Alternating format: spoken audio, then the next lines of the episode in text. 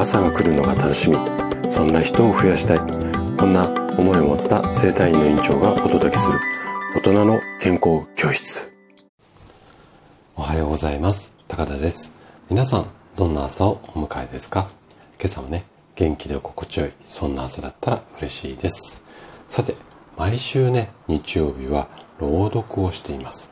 で今日朗読するのがかりんさんのこたつです。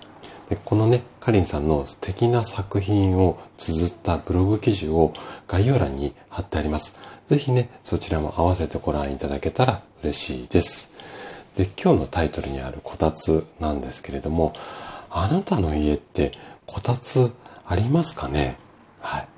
で今の時代ってまあこたつのある家ってどうなんですかね。ちょっと昔ほど多くないような気がしているのですが、まあ私がね、小さかった頃は実家にこたつありました。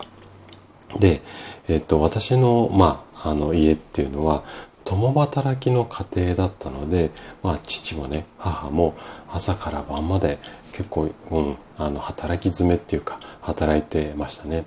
で、今回のね、作品を聞いていただくとわかると思うんですけれども、まさに私もこのかりんさんの、まあ、かりんさんご自身の体験がこう作品になってると思うんですが、こんなね、同じような状況を何度も経験をしていて、まあ、そんな30年っていうか、まあ、40年ぐらい前にタイムスリップするような素敵なこう作品を今日はね、心を込めて朗読をさせていただきます。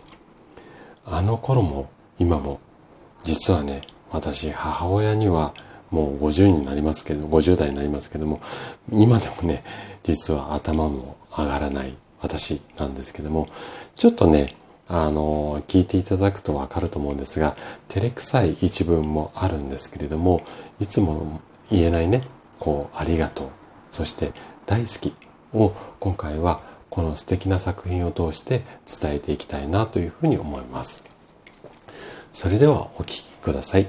こたつ。夕焼け小焼け。友達とさよならして、小石蹴飛ばして帰るあぜ道。カラスがお家へ帰ろうって泣いている。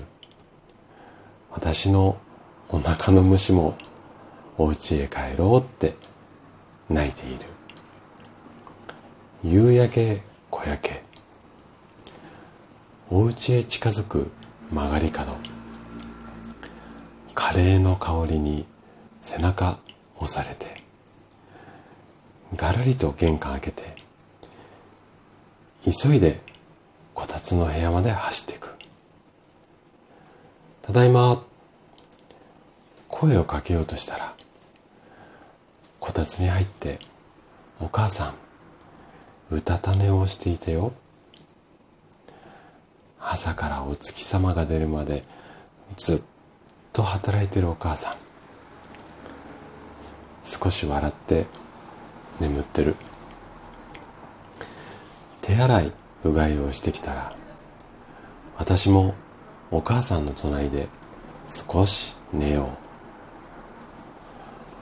母さんいつもありがとう。大好きだよお母さん。